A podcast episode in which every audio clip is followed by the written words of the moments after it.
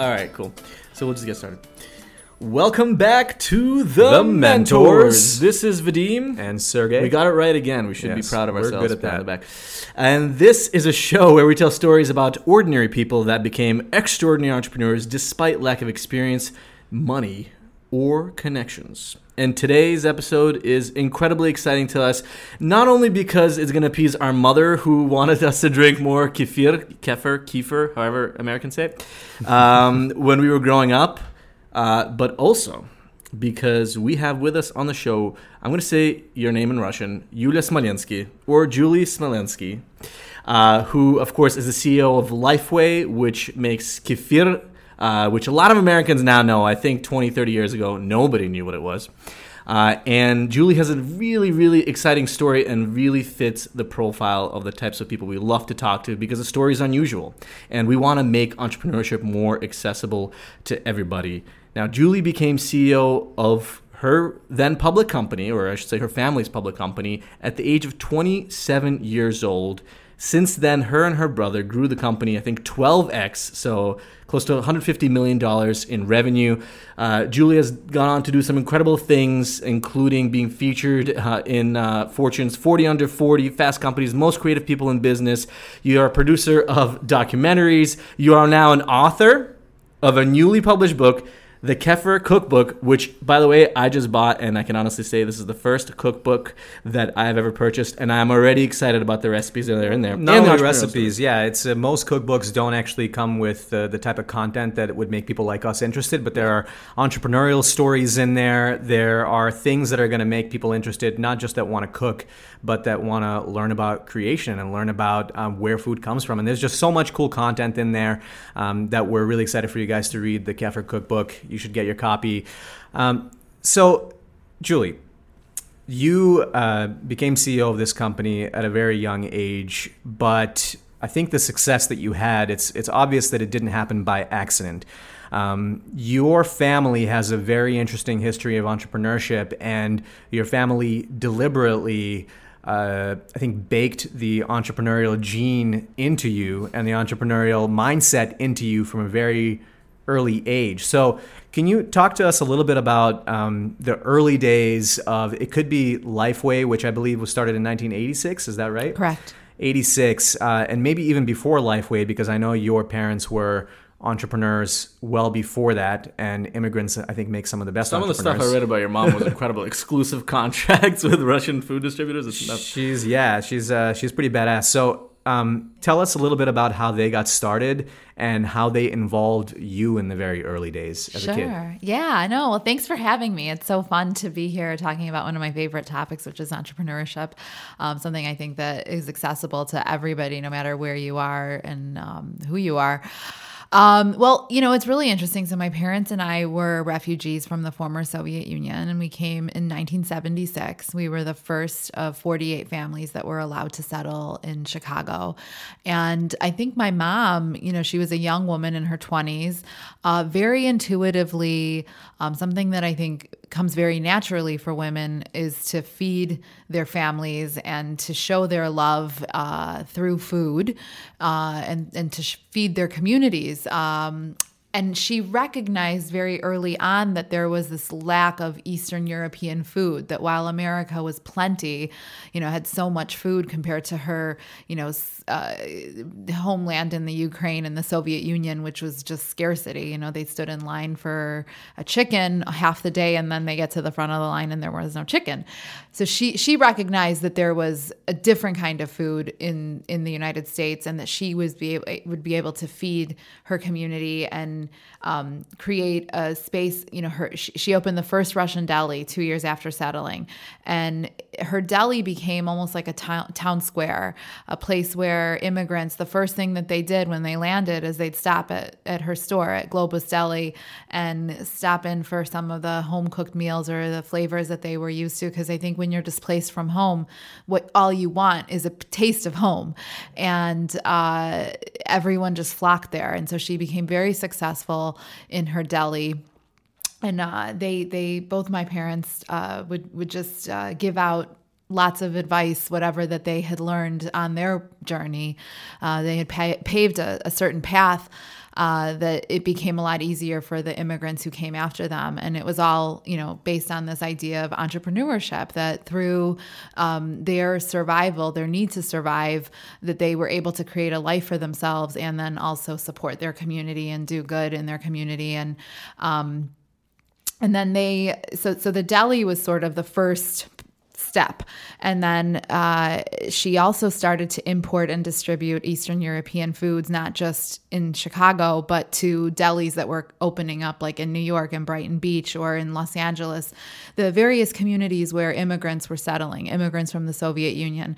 And one of her first successful deals, and I write about this in the book, is um, you know everyone on their way to the United States, they would be uh, in exile held in Italy, and in Italy was the first time she tried Nutella.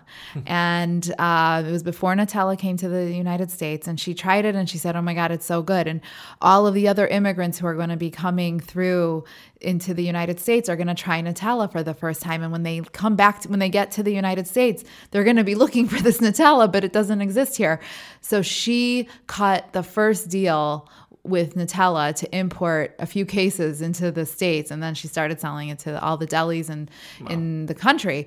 So it was this intuitive, natural ability that that she had, um, and and it was so fascinating because you know women's rights was happening all around her, but she didn't know who Gloria Steinem was, and she didn't know that she should have been fighting for her rights. She just went out and did what she needed to do to put food on her table and to survive, and. Um, yeah, she's a she's a total badass. I tell a lot of those stories in the book. And that sort of started the beginning of my parents in the food industry in the food space. And so they went to Germany in 86 on a food buying show. Um, and tried three bottles of kefir in the bought some in the grocery store there. And my dad said oh, america has everything but it doesn't have kefir.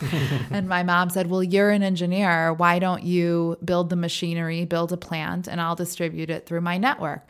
And six months later they incorporated lifeway foods and lifeway started distributing you know kefir to all the stores around the country basically. I mean, it took time, but eventually like the Russian deli yeah, type of stores. Right. Okay. Initially, it was just the Russian stores, mm-hmm. and then at the same time, there was this fascination with. Um, uh, you know, the perestroika was happening, and Gorbachev and Reagan were meeting, and um, actually a, a, a, staffer, a White House staffer, uh, called up to the office and said, you know, we heard about you, this um, you're a, Russian immigrant, and we're going to be meeting with Gorbachev. Can you send a case of your kefir to us? So Gorbachev, so, so, Reagan brought a case of kefir to Gorbachev when they were meeting for their peace process. Wow. So we like to credit that. we, we, yes, we help bring the wall down with uh, one one bottle of kefir at a time. Um, yeah, but so they that, that, in Gaza, I think, right now. Right. Oh my God. I mean, everywhere. We need more peace in the world. yeah. Um, but yeah, so it it was this natural feeling of of wanting to feed people, wanting to survive, and like everyone eats. You know, my dad always says food is recession proof, and it's kind of true. I mean, even yeah, you really learn that no matter who you are, what we come to gather around is the table, the kitchen table, and. Uh, you know, being able to feed your family is sort of the basic need.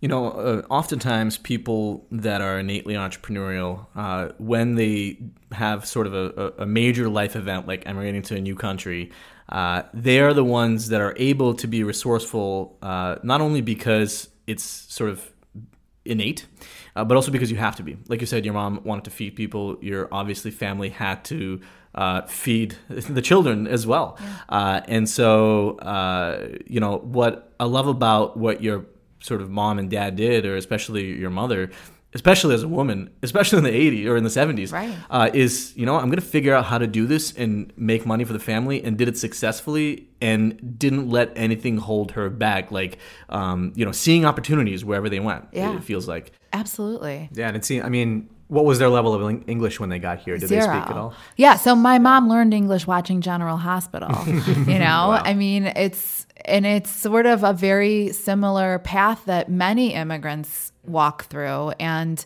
um, the challenges i think the bravery that immigrants show every time they open their mouth and they speak with an accent and the person on the receiving end is looking at them with a blank you know stare like i don't understand you that's bravery and courage. And that's something that we can all be inspired by. Uh, i think we really underappreciate the value that immigrants have you know placed in our country and, and the work ethic and, and some of those survival skills I love that your parents uh, figured out how to tap into their own community, provide value for their own community. They spent the first 10 years grinding it out, running delis, which anybody that's ever run a business like that will tell you it is not easy. Um, they grew that operation and then they went into they, they were looking at the bigger picture they Yeah. had a big vision i think which uh, let me ask you that uh, too is that something did they just think it's a huge market opportunity kefir and they thought that maybe how do they know that americans would adopt it as a beverage was that just a guess Yeah. You know, I don't think my dad at first thought that. I think he first thought, oh, this will be for the Russian community and the Russian immigrants are coming, you know, boatloads. And they were. It was a mass exodus between the 80s and 90s of uh, Soviet Jews and Russians in general and Ukrainians. Um, mass, mass exodus. And I think that initially he just thought that would be the market. But, you know, as I mentioned, uh, Gorbachev and Reagan. So, so what happened after that was that the media just fell in love with the story. They were obsessed with all this this American dream idea and this crazy Russian immigrant who thinks that he can take over, you know, compete with yogurt basically. And so we were getting a lot of media attention and that's what prompted him to decide to go public actually because he was growing so fast he couldn't keep up with the demand and he needed capital. So somebody said you should go public. So he went to the Skokie Public Library and researched what that meant and wrote his own business plan and took himself private uh, public. Wow. Yeah, it's fascinating. And well, what happened after that is that since at the same time there was a fascination with healthy eating in the US, uh, like natural and organic foods was just starting to go. It was like the end of the 70s, you know, people start in the coast, New York and LA, were looking at organic and natural foods. Still a dusty little space in most stores and most uh, grocery stores, and there was just co-ops and small natural food stores popping up.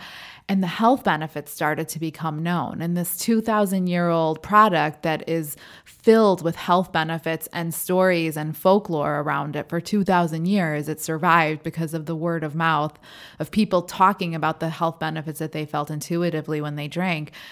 That story became known in the health communities and the natural food communities. And that's where it really grew at the same time as it was growing in the Russian market. So now we have these two markets that were really supportive communities, health and Russian communities.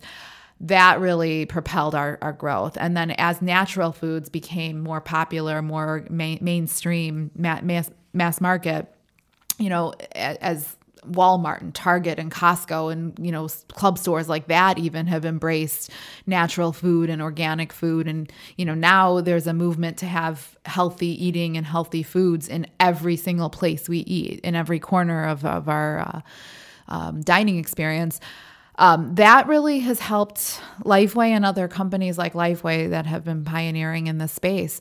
So yeah, it's been a huge you know lift of work ethic, uh, the you know labor of love. I, there's not enough you know adjectives to describe the blood, sweat, and tears that went into building the company. I bet you know Sergey and I often talk about working on things that you know a lot about uh, or where you have a network. Uh, so who you know, what you know. Clearly, this kind of came natural. Um, your mom recognized that sort of she can execute on the business side. Your dad is the engineer; he can execute on the tinkering in the basement and figuring out how this works. Um, so you have a clearly a naturally complementary team. So step one, step two, you have a market to go after because there's a lot of Russians coming to the U.S. and at the very least, that's going to work.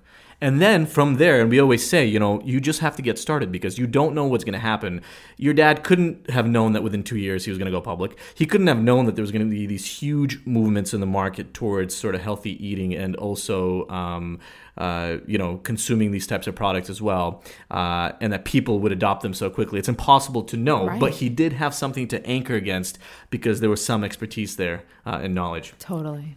Julie, um, When you think about, and I want to get a little bit more into your story when you joined the company, when you took over the company, but even before that, when you think about in hindsight, uh, the thing that made you, the things that you did as a child, or the things that your parents had you do, or or ingrained in you as a child, that then most helped you uh, be a successful CEO and a successful entrepreneur in your own right.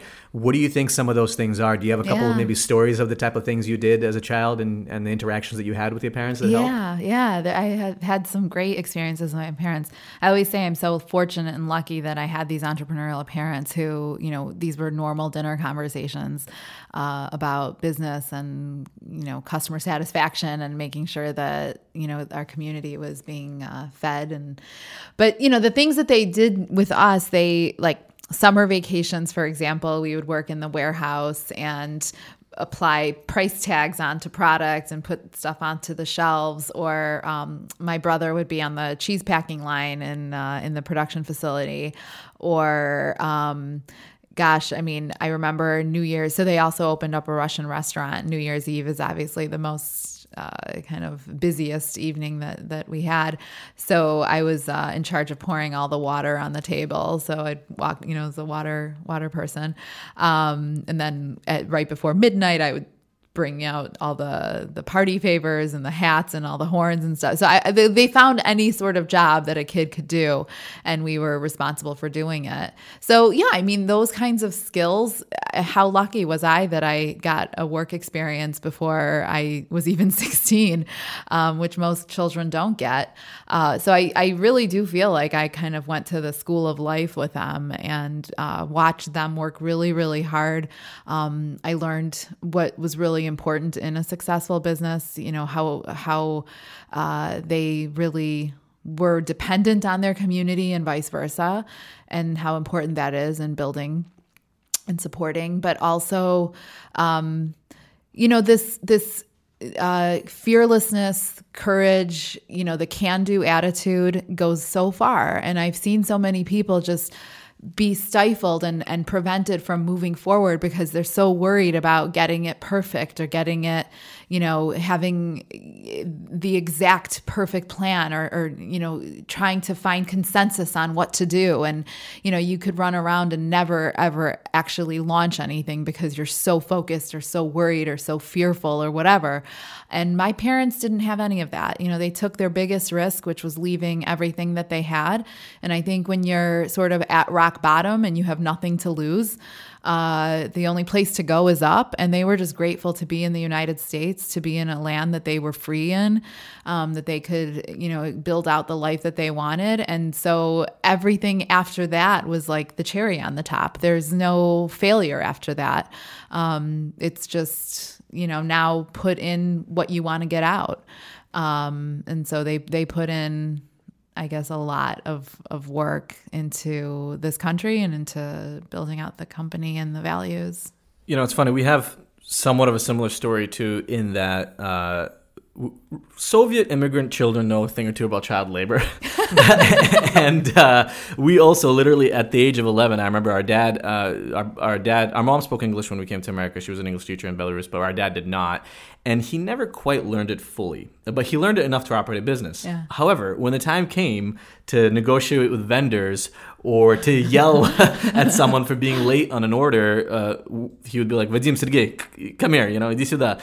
Uh, and we'd have to talk on the phone at 11, 12 years old with these guys. And he'd be like telling us what to tell them. And it'd feel uncomfortable and it would suck. And we wouldn't want to do it. And I would t- try to tell, make Sergey do it if I Right. could, and vice versa. But how beneficial this was for us when we were starting businesses or when we were starting new initiatives, even like this podcast, or when you have to approach people cold or, you know, normally maybe other people might be too afraid to make the move.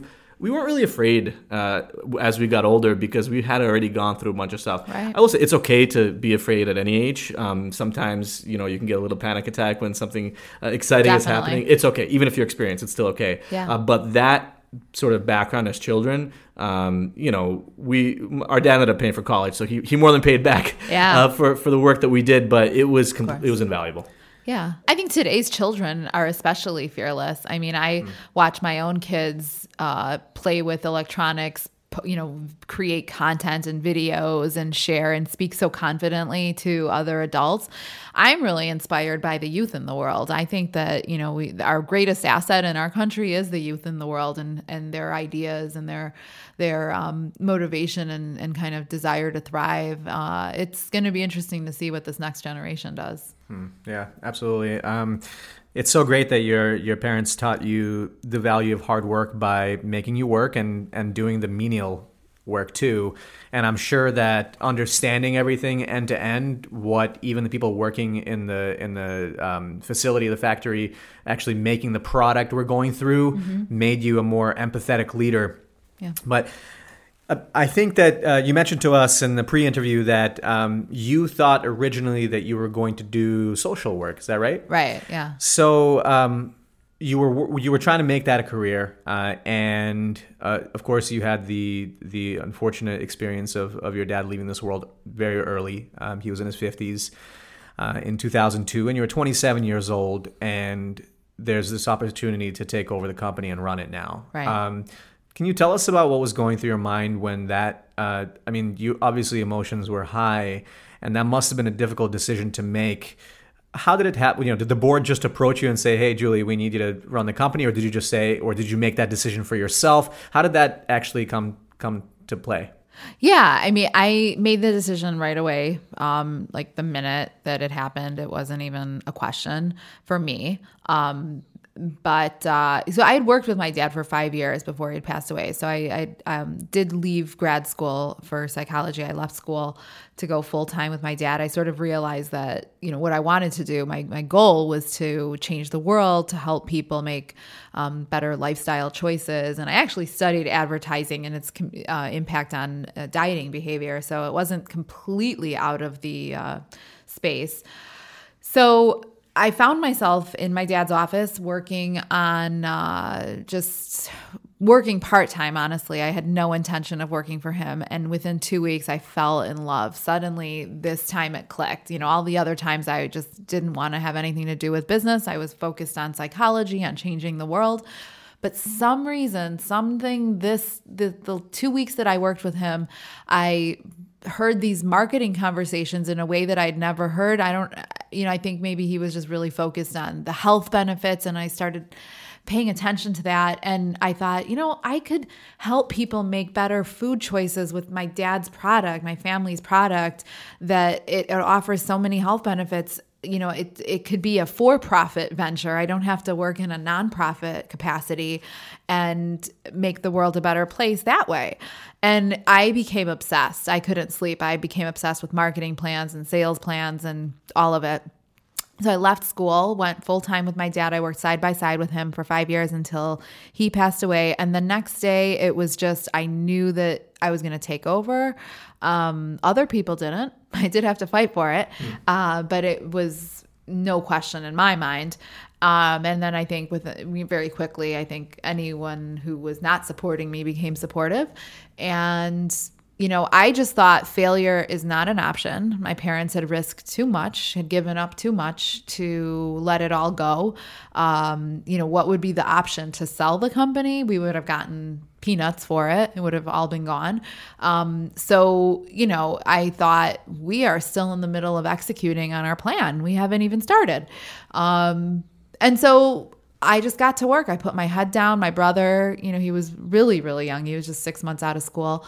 Um, we just did everything we had to do. I sometimes worked like 22 hour days, like literally slept two hours um, the first few weeks. And uh, I think for the first four years, I kind of really didn't feel human. I was still mourning my father. And I looked at the company as a place where I could put that energy and my sadness into doing the the work that he wanted to do.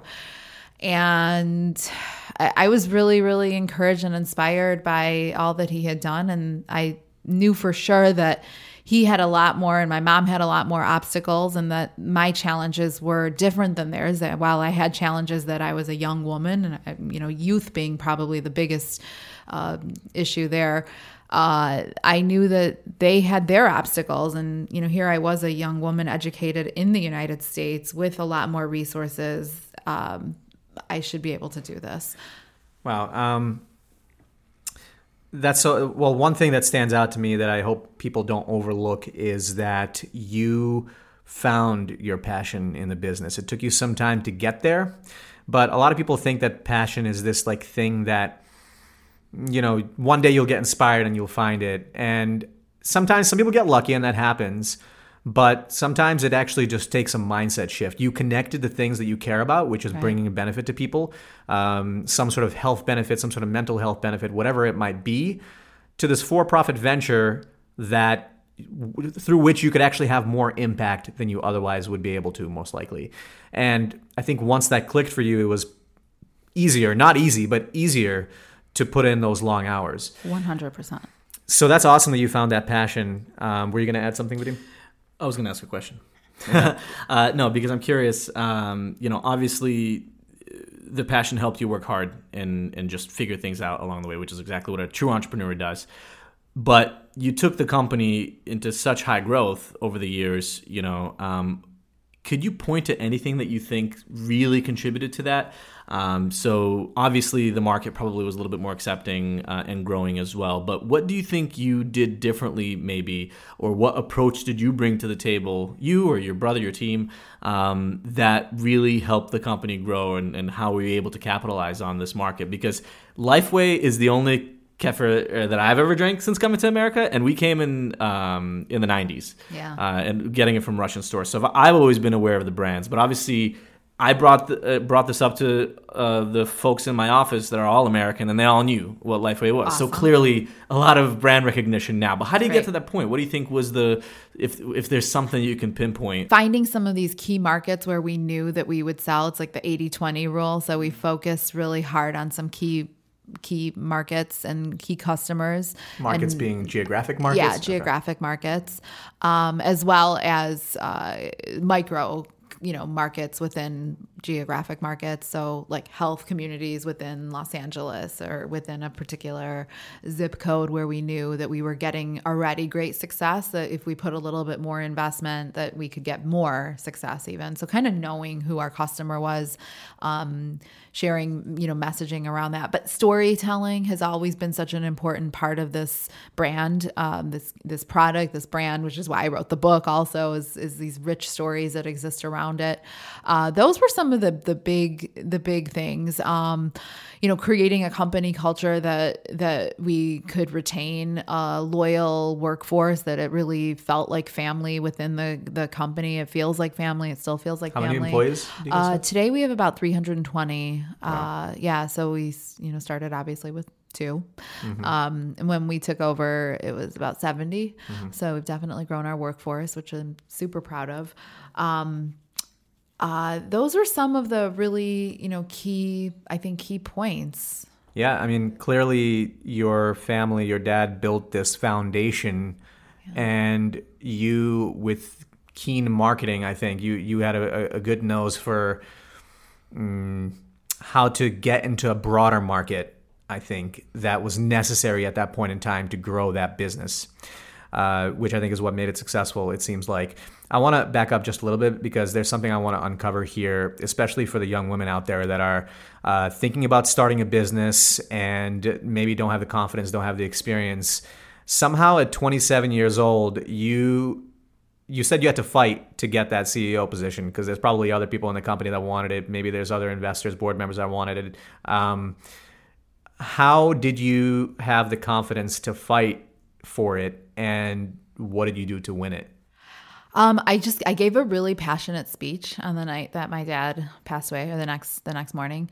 Um, actually, uh, there was the situation where there was an older uh, man who told my mom, "Oh, you know, you need a little gray hair to run the company.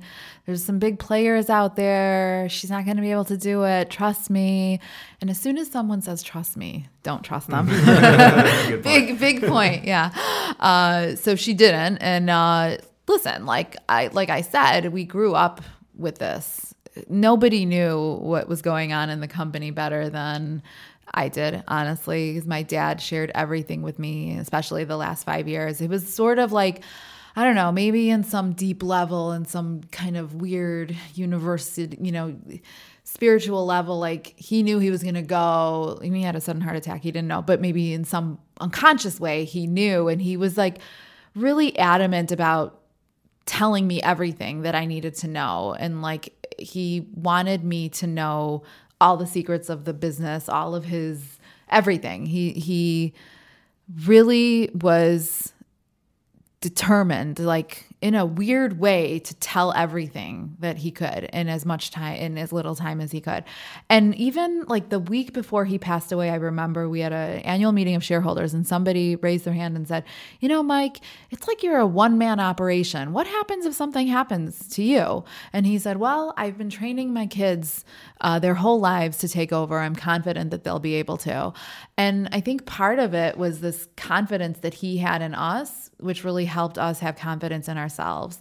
Um, you know, he always pointed out strong female role models for me and always shared kind of um, what his uh, dreams were for us. And I think when you have a parent, both parents kind of supporting you and telling you that, you know, that, that you can do anything and that they want this for you, it's a lot easier to step into that. So we're really, really lucky.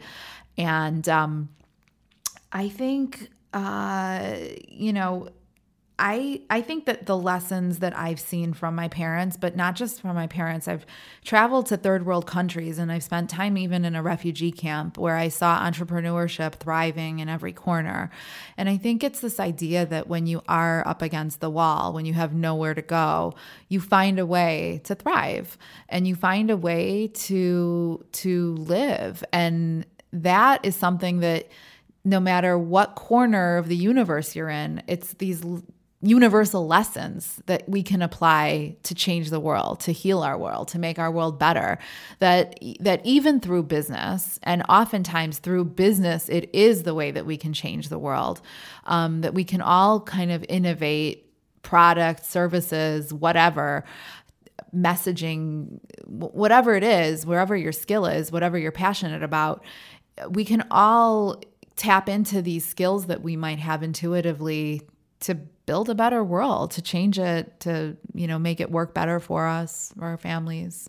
I think finding the need, finding something that's missing, finding something that solves a problem. You know, they look around, find any number of problems and uh, start tackling that in in all the different ways and uh, never give up and keep keep keep at it but passion you know connecting the passion with the purpose it becomes a real powerful combination and clearly it has for you. And, you know, I love that you referenced that example of, of what you saw in the refugee uh, area.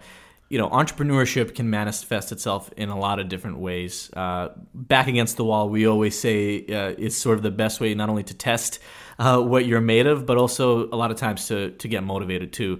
But when, even if you don't have your back against the wall, when you can connect uh, passion to purpose, uh, oftentimes you can just figure things out. And you said it really well. You know, it doesn't really matter what your profile is. It doesn't matter if you're young, old, man, woman. It doesn't matter if you're experienced in that space, if you have gray hair or not. Uh, you could still make it work. You know, you could still tap into your innate skills and figure it out as long as you care enough about something like that. Obviously, you've been fortunate enough to have the role models in your parents. We have as well. You've been fortunate enough to have a strong mother uh, who basically made you feel like the sky's the limit. Now you're a strong mother, um, and you just told us that your daughter is going to be now your nine year old daughter is going to be speaking in front of a, how many people uh, tomorrow? Hundreds, hundreds of people. nine years old. Uh, obviously, she feels empowered to do that. Partly yeah. because she's seeing her mom do all these amazing things uh, with the opportunities that she's had and that is the message that we want people to understand. And that's part of why we're doing this podcast is yeah. you can do it. You can figure it out. It doesn't matter who you are, but you do have to start somewhere. You have to start somewhere. Yeah, I and that's what I'm saying. I'm so encouraged by the young people that I meet today in the world. They're just so so smart in a different way than, you know, I could ever understand. I mean, the way that they play with electronic devices, the way that they can just navigate them, it, it is so intuitive. And I am curious to see how those skills translate in real world as they get older. Uh, but yeah, my daughter you know, in, I think in part because they're so busy creating these various videos and, you know, YouTube videos and all this, they've got my daughter is very confident in front of a camera, in front of people. Uh, I've always kind of pushed her out also. And, and I think that's, you know, again, learning some of the lessons from my parents is just giving them the opportunities to play around, to test it out, to see how it feels, to be uncomfortable, to have a little bit of that sense of, you know, butterflies and and uh, and feel you know that they have to conquer something and, and maybe make a mistake and move on from that and you know recover. All of these are really important skills to have. But i think that we do as a society underestimate the voice of youth. We just think oh those kids they don't know. Wait until they get older. And i think it's really condescending for young people. I think you know young people have some of the greatest ideas. Um, they're uh, really underestimated. And i think when you're underestimated, it's a really also very powerful place to be in. So it'll be interesting to see. Yeah, absolutely. For for the right type of person, being underestimated drives them. Yeah. Um, and you're absolutely right. Young people they see the world from a different perspective yeah. than us older folk do, uh, just because they were born into a different world, of course.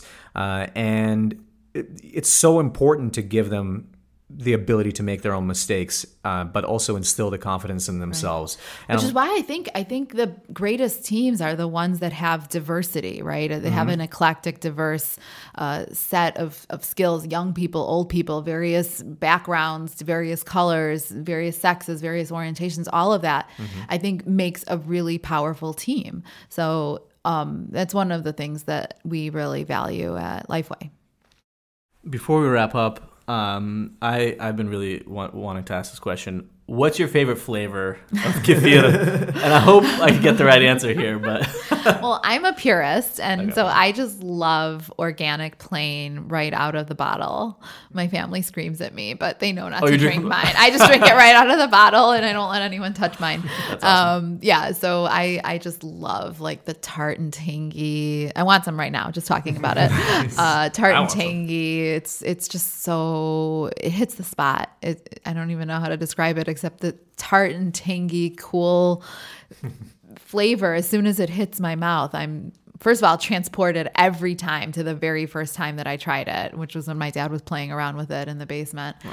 So yeah, I love it. And then of course having all knowing now all the health benefits, I always feel like I'm doing something great when I'm, con- you know, drinking it. Because I think also we've been so conditioned to take things out of our diet that we feel so guilty every time we eat something.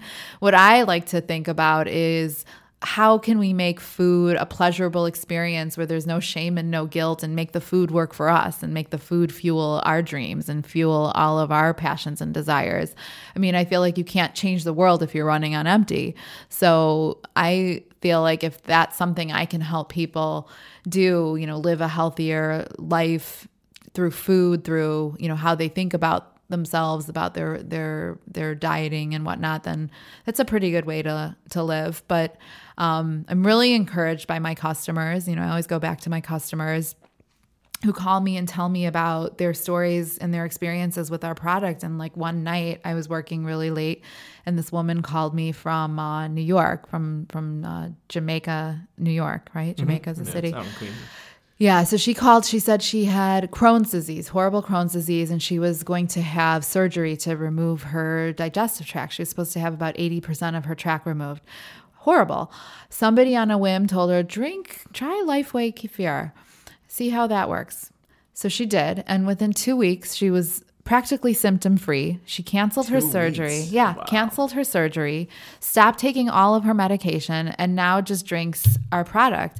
And um, when you realize that you can save someone from surgery, from something that's has so much risk, you know, or or over the, these these pharmaceutical, you know, drugs that we're prescribing like crazy um, when you can prevent that and and kind of help people live a very natural life through a product like this uh, it, it's all the purpose you need actually. It's all the motivation. And so on those hard days i think about my customers well, yeah. You're really making me regret the cheeseburger I had earlier. It's I feel okay. like it's a big difference. It's all about balance. no shame. No, but it just goes to show, first of all, how important diet is, but how incredible it is that um, through a food company, you've been able to make such a difference. Uh, and not only in people's lives by way of diet, but also uh, in motivating other people that may have not felt like certain things are possible to them. So, uh, thank you so much, Thank Julie, for being on our show. Uh, if you've never tried kefir, please do go to your nearest, uh, I guess, Russian deli or You can go anywhere, anywhere anywhere now. now. Yeah, Lifeway sorry, is sold anywhere now. That's yeah. true. Um, you can you can buy basically anywhere. Pick up the kefir. I'm gonna say the kefir because it makes me. I feel weird saying it in, in English. The kefir cookbook, the kefir cookbook by Julie Smolyansky. It's available in Barnes and Nobles and I'm sure on Amazon, and online. Um, it's an incredible cookbook, and I'm definitely gonna be sharing some of the recipes with my mom because she loves kefir. Uh, and also, if you know somebody in your life, uh, even if it's a if it's an adult, if it's a child, but somebody that's going through some hardships and needs a little bit of motivation, this is an incredible story. Please share this episode and Julie's story with them, and hopefully, it'll motivate them to sort of get going and give them the confidence to just make moves on whatever it is that they want to do Without overthinking it. without overthinking it. Yeah. 'Cause that's what Go you- with your gut. Follow Ooh. your gut. Wow, how relevant! Go with your gut. Drink probiotics. All right. Thanks a lot for being on the show. Julie. Thanks.